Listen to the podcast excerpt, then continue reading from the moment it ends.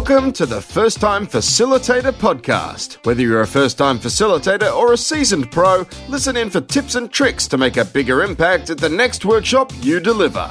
And now, your host. Her top five Clifton strengths are ideation, maximizer, futuristic, activator, and positivity, Leanne Hughes.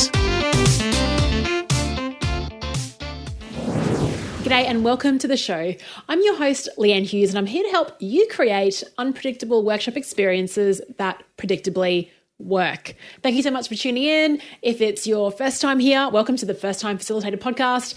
Uh, what's funny about this podcast and the name is that it's really for all facilitators, not just first time facilitators. So you're in the right place, whether you're running workshops, training sessions, virtually, face to face, you are in the right spot. Now, if you have been listening to the show for a while, this podcast is a little different to other facilitation, learning, and training podcasts that really focus on the facilitation side of things, the craft. But I like dipping my toes into the business side of facilitation. It's something that I was looking for when I was working internally, running all the workshops and thinking, gosh, what would it take for me to go out on my own? And I know there are many of you listeners who are exploring or tossing up the idea of, of going out on your own. And look, I'm 18 months into my own journey, and I always love the opportunity to discuss with a guest who has more expertise in this area on what it takes to do that, to build your business and maintain your sanity. Now, before I introduce today's amazing guest, this week, uh, Yuri and I, so where are we? Mid October 2020.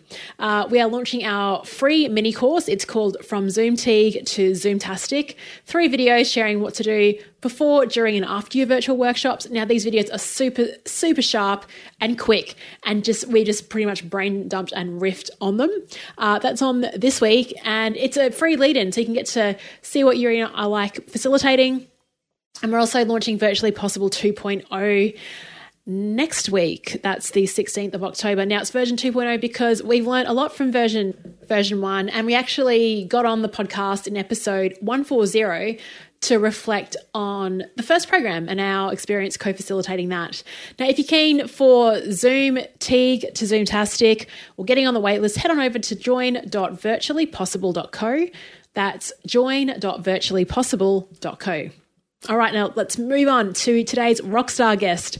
Her name is Deb Zahn, and she is a sought after consultant with 10 years of successful consulting under her belt. I've got a long way to go, like 10 years. As a go to source in her market, she routinely brings in six and seven figures a year and has built a steady, reliable pipeline of work. Her consulting methods turn her clients into her biggest fans and best marketers. And that's what we want as facilitators, right? Our participants to turn into our raving fans. And they come back to her time and time again and continually send her new clients. As a consultant, Deb is especially known for her ability to cure decision making disorders with individuals and groups. And she's also learned a reputation as the closer, the consultant who can get high value contracts with hard to get clients. Over the last decade, she has coached countless new consultants and helped them fast track their success. Recently, she helped a consultant get their first contract worth over $100,000 only three weeks after Deb started coaching them. Now, Deb is a host of the Craft of Consulting podcast, which features other successful consultants who share their strategies and insights about building their consulting businesses and delighting their clients, as well as consulting clients who share what makes some consultants rise to the top of their hire list. Deb is an absolute delight to talk to, and I, I'm sure that energy will transfer when you listen to this, and I hope it does. I, it's just such an enjoyable conversation. I ask the questions that I hope you're curious about uh, because they're big, you know, pain points for me in uh, in my business as well moving forward. So, in this episode, we talk a lot about how to define your value to help your clients achieve the results that they want, how you can learn to pivot conversation and keep it on track, focusing on value, not price. It's kind of like a sequel to the conversation I had with Alan Weiss, how you can create boundaries to create your work life balance, and what you can do as a facilitator or consultant during COVID, what we're going through now. Now, you can find out a lot more about Deb, her podcast, links to everything that she does in the show notes for this one over at firsttimefacilitator.com forward slash episode 142. And of course, as always, if you'd like to continue the conversation when the podcast is over, join our community of over a thousand global facilitators in our free Facebook group called The Flip Chart You can also watch those videos, Zoomteak to Zoomtastic over at join.virtuallypossible.co. And that's it from me, right? Let's get into this conversation. Let me know what you think of it. Tweet me, send me a message on LinkedIn. Just get in touch. Okay, all the best. Now, onto the show.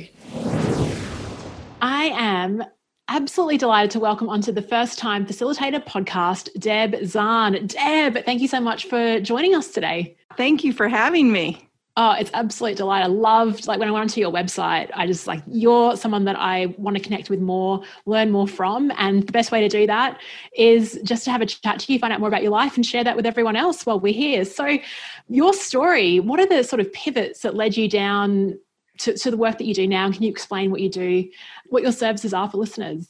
Yeah, you bet. So I am currently two things, as many of us are in life. So I am still a practicing consultant, and I am a consultant in the healthcare world. And for those that don't live in the US, where we make very silly choices about healthcare, it needs a lot of help.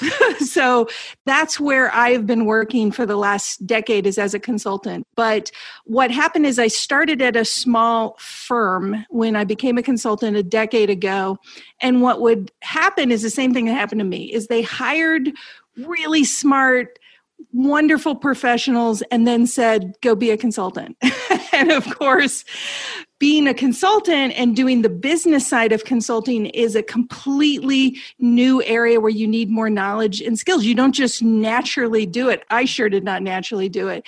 So I decided through that process that I wanted to help people make that transition into professional life to becoming a consultant. And if they can, skip the mistakes that I made and so many consultants make so you can feel good and have the life and livelihood that you want much faster.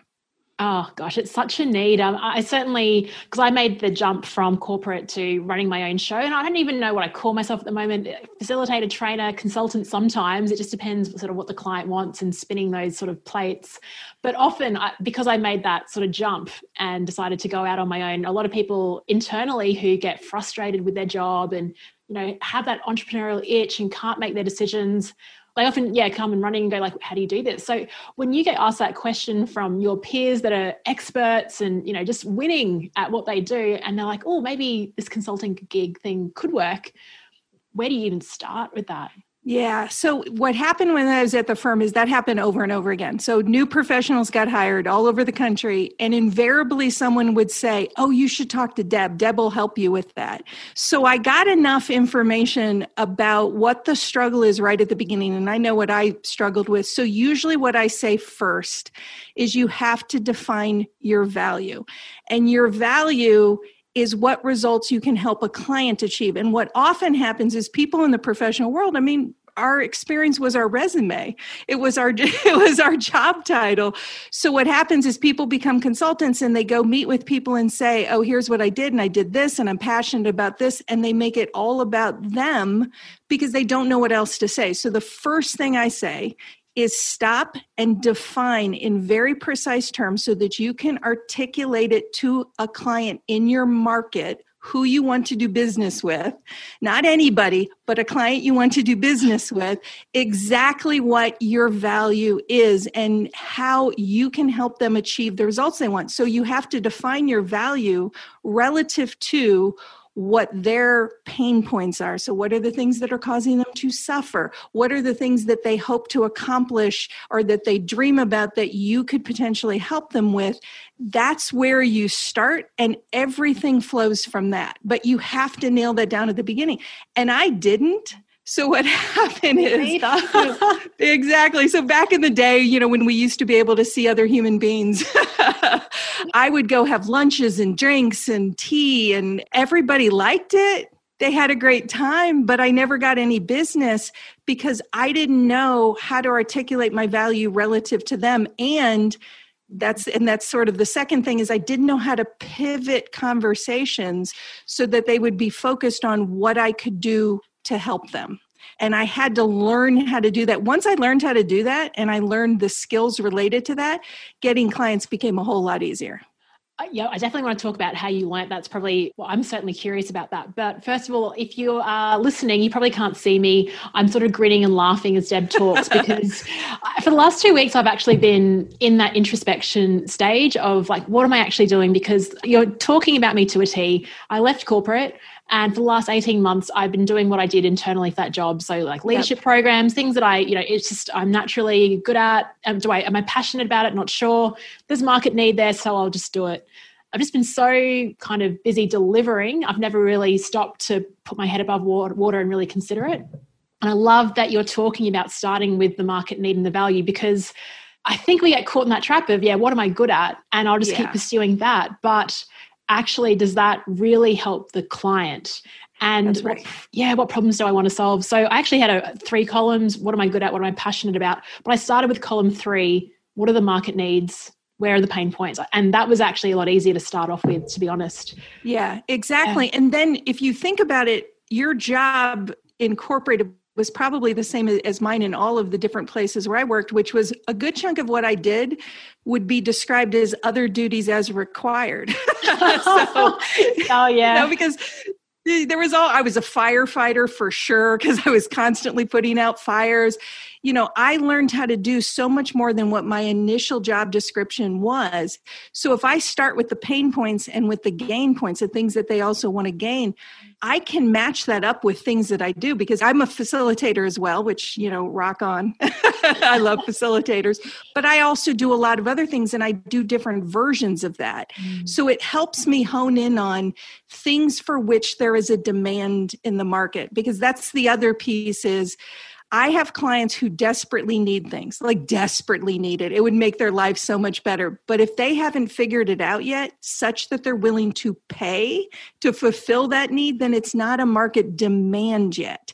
So you also want to look for those things that folks are willing to pay for, because that's going to be so much easier than going out and trying to convince them they need something that they haven't embraced yet. That's really interesting, and I agree with that. And I think there's a, um, if you look at even retail and restaurants, you often find restaurants that have like there's a block of that are all in the same sort of area and it yeah. sort of creates that demand as opposed to one restaurant just being on its own you kind that's of want right. to create that feel yeah so it's related to that that's a really good point because i think a lot of people that are listening who are facilitators they do those uh, those areas i spoke about before leadership strategy innovation and like you hop onto linkedin you look at amazon bookstores like everyone's written a book about those three topics. oh yeah you kind of think this is oversaturated what's your response to that how do you then pick a like a, a topic like leadership and go right well, I would again what you start with is a narrow i always encourage people to start with some kind of a niche and just know you're not going to get locked into it. You're going to expand beyond that. So your niche could be a particular industry it could be a particular sector. There's someone who was on my podcast who her niche is people so it didn't matter what the industry was she was good at, at helping construct teams and doing leadership development so she didn't focus in on an industry and sector. She focused specifically on what's the human element that I do that allows them to achieve a variety of things. Mm. But to start with something narrow enough that you can get your mind wrapped around it and you can develop statements about your value that are going to be clear signals in your market. So truthfully, I think your approach is exactly the right approach is look at it from a limited number of dimensions. So what are the pain and gain points? What are the things you're passionate about because consulting, particularly as you're trying to get cooking, can be tough. And so you at least have to love what you do. So I do think passion matters. I don't go and talk to clients about my passion because they care about their passion. So that's what I talk to them about. Yeah. But, and to also think of the things where you can describe results because when you're new as a consultant you you don't really have those case studies yet of what you've been able to achieve, but you can reference past work that you did. And so think about where you're able to brag about things that you did that actually achieve the results that are in the realm of what they care about. And I would start there. And then know that you're going to build out. So know that you're not going to get stuck there that is really reassuring because yeah you're right something about if we say that we're doing this we feel like i'm locked in it's like hey guess what i always got to remind myself Leanne, you run your own business. Like you can make a decision if you don't want to be there anymore. Ah, It's Your boss. Um, yeah, but I think I'm just so indoctrinated in in companies where you make a decision, you just got to go for it, and you can't That's change. These are the annual goals, and so to even yeah, break well, that is tough. Like, That's right. Well, and the reality is your market's also going to break through that too. So when I started, I started with a particular my niche because healthcare is huge. It means a whole lot of different things. So I picked a particular sector where I had accomplishments that I could point to. But I now work with all kinds of different sectors within healthcare because what happened is I started to get a reputation and I didn't do enough probably to cultivate this as if there are a group of people either different entities or within an organization and people are grumpy and they don't like each other they can't make decisions bring deb in and deb will help them make decisions and move forward. So i started to joke that what i do is i cure decision making disorders and people find that oh, very funny because awesome. and it's very memorable. That's right and it and it sticks with people. And so what i had happen is i started to get a reputation for being able to do that. And so people in other sectors started reaching out to me because everybody has that kind of drama. So i didn't get locked in because people recognized that some of the things i could do were applicable in other settings Amazing. I just love this story. It's like perfect timing for me. I love these oh, podcasts. Oh, good. like I'm, I'm just so getting glad. such value and I'm sure everyone everyone else will as well that's listening that has this as an aspiration. Now you mentioned that you left and then you were kind of a bit in murky waters. You were networking, but you weren't really able to define your value. Then you got really clear on that. From that process, you also talked about use of pivoting language. Was that it? Or yes. working? So how did you develop that skill? So, first, you have to diagnose it. You have to recognize that that's what the problem is. So, I would, after, you know, every time I would go out and I was just filled with tea, and that largely was the outcome as I was waterlogged.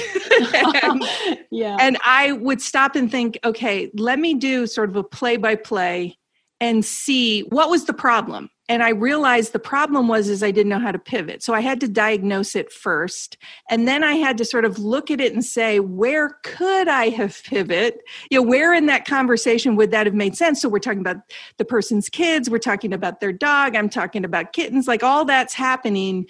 Is there a different way that i could have thought about it and approached it? And then i came up with sort of two strategies. So the first is that I had to do my homework because I was largely meeting with people that I already knew and I had some experience with, and I didn't think that I had to do homework to prepare for that meeting and that was you know kind of a rookie move so what i did is i would look up you know what it not personal stuff unless i had a personal relationship because that could be creepy but i would look up what's their organization or company doing? What's the language that they're using to talk about things? What are the things that they're publicly saying that they care about? What are the things that are happening around them that i know about that are either going to be an opportunity or threat for them? So i dove in and I did homework before I ever met with them. And then I developed what I call bridge questions. And bridge questions are essentially those pivot questions where I would ask them a question that would now we're in a conversation about what they need. So, for example, the US, there's a major shift in how healthcare providers are getting paid. And so the first client I ever got, my bridge question to her, which I prepared ahead of time, was This is the major shift that's happening in the market. How have you folks been preparing for that? So now we're having a conversation about needs. And what came out is she said, We feel totally behind. We don't think we're really on top of it and now we could have a conversation with what they need. And i had a whole series of those types of questions that would enable me to turn the focus back to them turn it back to their needs. And now we're obviously talking about work. And that enabled me to say you know one thing you could consider is x. And or i could say you know that's something i could potentially help you with because here's what i'm thinking. And so i would give them value because they got to give a little taste. It's like a, you know, a sample at a grocery store. you need a little taste to, and then you're going to say, "Oh, that's that's really good." Yeah. And then I was able to have a conversation and pivot towards I'd love to help you with that. And they're and they're primed and they're now ready to have that conversation. Oh, it's so clever, and I love that you've got sort of not a script, but just these these backup sort of bullet points that you can use to direct. For facilitators, it's called a segue. Uh, sometimes, yes. like in you do it as well. You host your own podcast oh, yeah. in workshops. If we're looking at, if I'm like, oh, time, and then I sort of cleverly segue. It's kind of subtle, but it that's just, right. That's right. So us as facilitators should be something that we get comfortable with. We can even practice in our workshops that art of that's segueing right. a conversation and connecting two points to the outcome that's right. Facilitators are the perfect people to do this because if you think about it as you are facilitating that conversation towards a good end, and not just a good end for you, but a good end for them, because if you really understand their pain points, you want to help them. So you're just facilitating getting to help them. And if you think of it that way, you can pull the same tools out of your toolbox. Ah, uh, facilitating, yeah, to help them. That's brilliant. Thanks, Deb. Yeah. Really cool frame on that.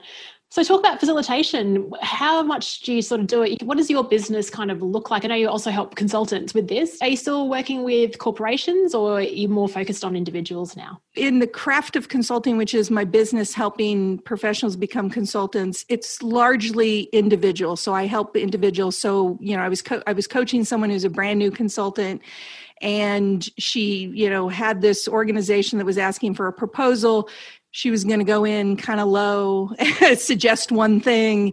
And I helped her through the process of thinking about how to tier her offering by three levels of value and to focus on value, not price. So, three levels of value based on what you heard them say and then how do you talk to them about value such that they understand that it really is about them and you're not just trying to jack up the price? It really is about things that they need and then what the price point is for those. And the good news is they went with the highest because also there's a psychology of people tend to at least go for the middle but they went for the highest and so you know she was going to go in and we got it over double what she was originally planning. So it's really just framing how to think about it, how to approach it, how to think about it from their point of view. So it's facilitation in that sense with an individual and, and sort of the coaching side of it.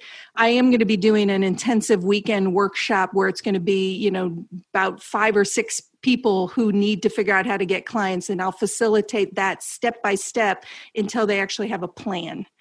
But in the consulting I do, I do. So, for example, I'm working with a group of different types of providers who are trying to come together and form a new legal entity and do something different for patients than what they do today. So what my job is is to and now it's all done virtually, but my job is to figure out and sequence here's the decisions you need to make and when because everybody likes to jump ahead. And i'm like no no no no no. We're going to start here because everything flows from that. So my job is to figure out sort of the order of decisions they need to make. And then when I'm in a room with him, and then on the side, when I'm having side conversations with people, figure out how we're ultimately going to get them to the outcome they want. And truthfully, a lot of times I have to start with what are you actually trying to have happen? And that's as a yeah. facilitator, I'm sure you've experienced this, where people are like, we want to have a session, but yeah, I well, don't know what they're trying to do. I went to a two day, like I was running a two day strategy day and prior, I was like, so yeah, what's the, what kind of outcomes do you want to drive? And they're like, oh, we just want to have a conversation. Oh, no, no, no. Yeah. No, no, no. That's, that was the response and I've heard that. I've yeah, heard yeah, variations yeah. of that. So usually what I do is I want to know and I want them to define precisely what the outcomes are. So what do they want people to know and do when they leave? And I even want to know how do you want people to feel? because it's as as you know a session is as much an emotional experience as it is an intellectual experience mm-hmm. and we want to cultivate do you want them to feel calmed? Like yes there are adults in charge and we're heading in the right direction. Do you want them to feel energized? Do you want their anxiety to go down? Like what do you want that experience to be? Mm-hmm. and so i always always always start with that. Yeah I agree. It's all about the um, I, so the rational outcomes, like the actual, like what is yeah. it that you want, like that's there, and the experiential, like what kind, of, what kind of experience do you want to have? And I think, that's yeah, right. that whole design thing comes into it. Now we had um Alan Weiss on the show quite a few episodes oh, yeah. ago. I was actually talking. I was saying, "Oh, look," because he does all this marketing, and I was like, "How do you do it?" I've been heads down, and Deb, like even us getting this interview together, it was like, "Okay, this these are some times. It's very limited because I'm just doing so much of that delivery." You talk about consultants having a great life as well and managing the time that we spend. What are some good ways of doing that? I know that, that you sort of don't really work on a Friday and I do not. you know, like it's Friday here in Australia, I'll be doing a bit of work. So how do we create those boundaries? So, the first thing is I define what matters to me. So, it's hard to set boundaries if you don't know why you're setting them. And so, one of the reasons I switched from working at a firm to an independent consultant is I wanted to spend more time with mom. So, we moved my mom close to us. She's right up the road from us. She, we can wave at her from our front door. And I don't want to do what I saw a lot of people do, which is they wait until it's all doctor's appointments and logistics. Uh, she kayaks and she bikes like she's this crazy jock. Oh, she just turned 80. She's amazing. She puts me to shame. But that's when I want to spend time with her. So I had to know what my why was about why I want to have that life. And then techniques and strategies can flow from that. I have found if I just jump to techniques and strategies and I have nothing supporting those that's meaningful to me, I am so creative at like slipping and and going back to my old ways. So that's the first thing. And then the other thing is I have an operating principle that I should do what only I can do. And so essentially, what that means is there are things that other people are much better suited to do than I am, even though I could do it. I should be using my time for what only I can do. And that is creating content that's meaningful to people, doing my podcast when it's consulting, it's getting business closing deals and serving my clients. So I have someone who handles my social media it's me, it's still my voice, it's still the things that I want to say, but do I really need to be scheduling it? No, yeah. I don't. I have a virtual assistant who is I love her probably as much as my husband at this point. she makes my life so much easier. Don't tell him I said that. But she does a whole lot of things like, you know, handles my expenses. She creates systems for me. She, you know, I use a project management software. She handles setting all of that up because I don't have to be the person that does that. There are some things that nobody else on my team can do but me, and that's what I focus my time on. Yeah, it reminds me of that uh, Mike Michalowicz book, uh, Profit First, where he talks about the queen bee role.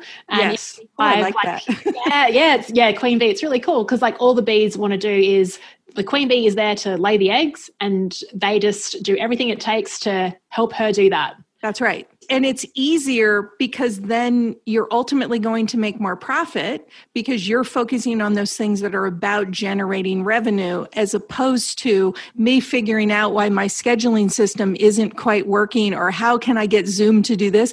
I don't need to be the person that does that. I have someone that can actually handle that for me and free me up to do the things that only I can do. Because if I don't do that, then all of that time fussing around with things that I'm not very good at and I don't enjoy, that's time away from my family, that's time away from my mom, and that's not how I want to set my life up. Gosh. So, how soon after you started your business did you get support? Was it because I do have a virtual assistant, but I, I, could definitely give her more. And it's always that case of just uh, delegation 101, which I sort of teach other people, but yeah, you know, it's like, oh, I'll just be faster, I do it myself. And then it's just thinking like short term, short term, and not that long term. How soon did you get support? Support and also hear horror stories of like you, you know people outsource things and oh know, yeah. yeah. I've had i've had those. So i uh i waited too long. I wish i had done it sooner. I was at least smart so i waited probably maybe a year or maybe a little bit less before i decided and you know virtual assistant what i was afraid of is that I wouldn't know what I wanted them to do and I would be spending money and it wouldn't be getting me anything. So I did, you know, because consultants, we love Excel spreadsheets. So I just kept a running spreadsheet whenever I was doing something that I didn't feel like I wanted to do. I would just throw it on the spreadsheet. And until I had enough there that I felt like, okay, I get what I could delegate. Now, and I never had her do all of it, but it was my starting point. I lucked out with her. I mean, she was the first virtual assistant I went to. She's phenomenal. She's intrinsically motivated to do good things. Like I don't have to motivate her. She wants good things to happen. She thinks of new ideas. She's always thinking of improving. Wow. So I got lucky. I've had less luck with folks that I reached out to for marketing. I sort of finally found my right mix of folks and and I also had to learn what I needed. So I realized that in some ways I was using marketers as a crutch to like social media was going to solve uh, problems that social media is not meant to solve. and so I had to think more carefully about what do I actually really need and what do I think the purpose of doing these things are so that I just got clear. And, you know, at the beginning, you're like, oh, I need this, oh, I need this. And then I had to find out, like, what do I actually need? And then what can I just get rid of? Like, there's some things I was doing, for example, I hate Twitter anybody who lives in the US can guess why I hate it. Even outside the US know. outside the US, you might know why. So I just decided, I think my last tweet went out yesterday. Like, I don't like it. I'm not going to do it. And I'm the boss. I don't have to. It's not going to make or break my business that there's a social media channel that I don't want to do. I don't do TikTok. Why? No one needs to see my dance moves. I need them to respect me. so we're going to skip that. So I just had to sort through and get familiar with what do I truly need around me. And then I had to sort of figure out who the right people are and who is going to be a fit. And I now have a team that I feel really good about. Oh, that's awesome. I really love that idea of the spreadsheet. Not only a case of because um, it's a good way of capturing it, but also it's a nice way to when you're doing it and going, oh, this is really annoying. At least you kind of feel a bit of safety knowing that you've captured that moment and you will work on it. Yeah, I called it my hate this list. I'm going to call it that too. I, I did. I'm like, I, I hate this. Let me put this on the list.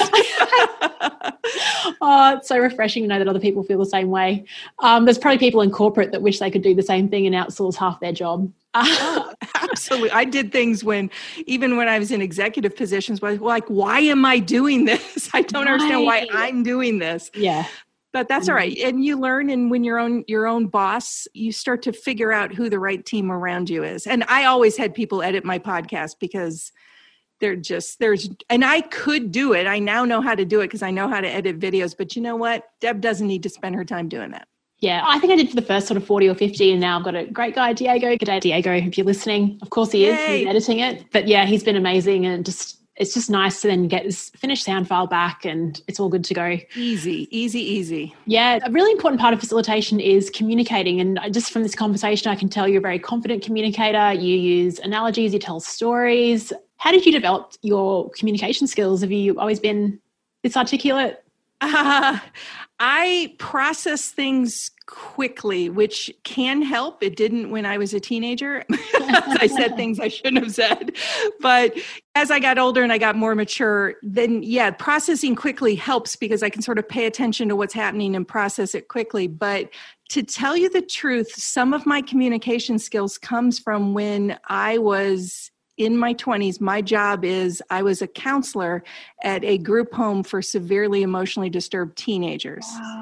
So the weight of your words is very important in those. So these are girls who had been through horrendous things, mm. and the weight of your word, words were tremendous. And you could escalate or de escalate a situation based on it. You could cause harm without knowing it. So I was highly conscious of that and so i considered how i communicated more than you know most 20 year olds that i know. And i think that was really sort of the start of it. And then i just kept putting myself in situations where I had to give speeches or I had to do things. I was trained as a self-defense instructor for women. So suddenly I'm, you know, doing trainings related to self-defense and I just kept honing my skills. And then I got curious and I started looking at what's the best way to do this and started to learn from others. I ultimately had a had a job at Kaiser Permanente, which is a big healthcare system, my first healthcare job, and they trained us I mean, we had to go through public speaking, facilitation. We went through a class that was just about how to deal with difficult participants. So I had the raw materials, and then they really, really honed it because they invested in the people who had to be the change agents that were out at their various facilities. Yeah, so good you were supported through that just, I just hear so many stories now of people being thrown sort of into really impossible situations without that support, without that level of training, and it's tough. Like I know you can get some answers on Google, but yeah, that's different. yeah, yeah, a little bit different to then like yeah. supported and and going through a group and and being able to talk about it. The value that us as facilitators bring. So, Deb, you spoke about at the beginning when I asked about advice for people that are thinking of doing this and you talk about value proposition. If we're to, another question I also get asked by people who are leaving and, and wanting to start their own thing, I get this all the time, like even over Instagram, it's like, should I start go with a business name or a go with my own yes. name? So I'm curious, what are your thoughts on that? So I would say if you are an independent consultant, I would suggest people use their name. And the reason is is that people hire people and it's the personal connections everything's based on relationships so it's the personal connections you make that will get people to want to hire you so the reality is human beings don't always make logical decisions. Mostly we make emotional decisions that we then rationalize. And so that is one of the reasons people like to make connections with another person. So even when I was at the firm and the firm had a name, I knew that I still had to have my own personal brand because that's who people were hiring. So people would hear the name of the firm, but when they talked about who they hired, they talked about hiring Deb Zahn. They talked about hiring my colleagues. Mm-hmm. So I generally, if you're independent, would go with a name, but then have a cool tagline that that encapsulates what you do. And that can be more of that branding element. If it's someone who's starting a small firm, then you might want to have some fancy name that designates the firm and designates what you do. That makes more sense to me. But I think it's really a people to people connection. And that's what I have found works. And so my transition from the firm to being independent was relatively seamless because people were always hiring me. Yeah. And that I worked at a firm was in some ways incidental. That's awesome. I agree with that. Actually, one of the best advice I got about real estate was 12 years ago was like the best real estate you can buy is your own domain name.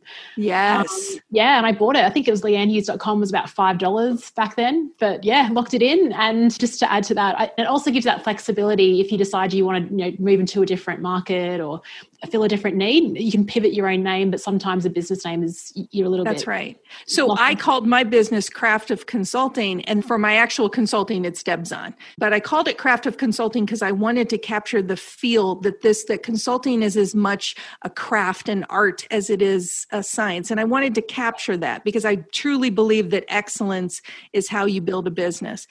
But an early mistake I made is that I didn't put myself in it enough.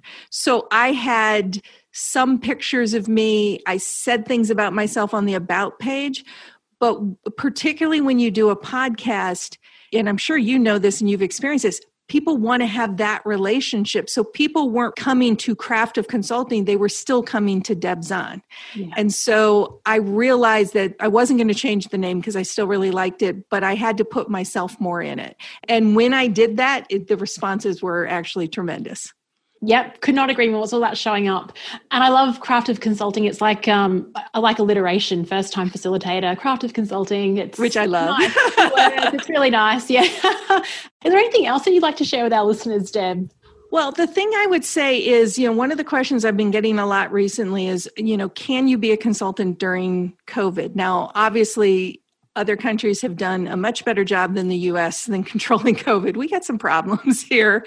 But my answer is yes, you can, because people need help all the time. And their needs might change a bit during COVID, but people still need help. Companies need help, organizations need help. So if you focus on, you know, not just I facilitate, but what does my facilitation as a tool create what change does that create? And if you focus on what that change creates then you can adapt what you're doing to help your clients. So if somebody's thinking about being a consultant now it's actually not a bad time. There's plenty of consultants during economic downturns who figured it out because they figured out how to describe value that was relevant during an economic downturn so you can still be very successful isn't it interesting that the key there is being able to describe the value? Because I think a lot of us are like, oh, what's the expertise I'm going to bring? But it's all about packaging it in a meaningful way that resonates with the client. I think that's a really key thing that you've just brought up. So that's right. Yeah. yeah. The, whenever I started at the firm, people would send out,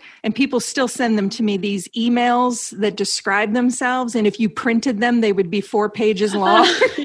and it's basically their resume in prose. And no one read them. And so even if I wanted to help them, I don't get it. So they didn't tailor it towards me. So if they wanted my help, I want them to make it low burden for me to help them and I want it to be compelling for me to be able to help them. And and if you make that switch to really being of service to who you want to serve, then everything gets easier. Amazing. Um, but the other thing I'd say is I do have on my website a whole bunch of free tools. So, for example, if you wanted to send out that initial email, I have a whole template of the whole sequence for free. Oh, and I have a lot of other great stuff. Just go to so if I have some things under Get Help, so I have some free webinar trainings on how to be a consultant and some paid things as well. And then under Start Here, I have a slew of free tools that can can make your start much easier. That's awesome. So, where should we send them for those resources? So, if you go to craftofconsulting.com, and if you want the free stuff, go to start here. And if you want some of the trainings or the other ways that I can more directly help, go to get help and you'll get everything that you need. Amazing. Gosh, I think a lot of people are going to head over there, myself included, after this call. Oh, good. oh, good. I do like to help. template. That'd be awesome. And of course, connect. You're on all the socials apart from Twitter uh, and TikTok. Twitter, dead to me. Puh. LinkedIn's usually a good one for the facilitators that listen in. So we'll put that in the show notes as well and a link to everything you've mentioned. It's been so great to hear your story and just to get all your tips that really, first, like personally, super practical. Uh, oh, good. I'm so glad. To just, yeah, package their expertise and try life on the on the bright side. That's right. That's yeah. right. Thank you so much for being on the show. You've been awesome. Wonderful. Thank you so much for having me. Hey, thanks so much for sticking around. You've reached the end of another episode of the First Time Facilitator podcast. Connect with the show at firsttimefacilitator.com or follow me on Instagram at Leanne Hughes to find out what I'm up to during the week. If you enjoyed this episode, please feel free to share it with someone who will also appreciate the insight and make it easier for yourself and subscribe to the show in your podcast player of choice. Thank you so much for listening and chat to you next week.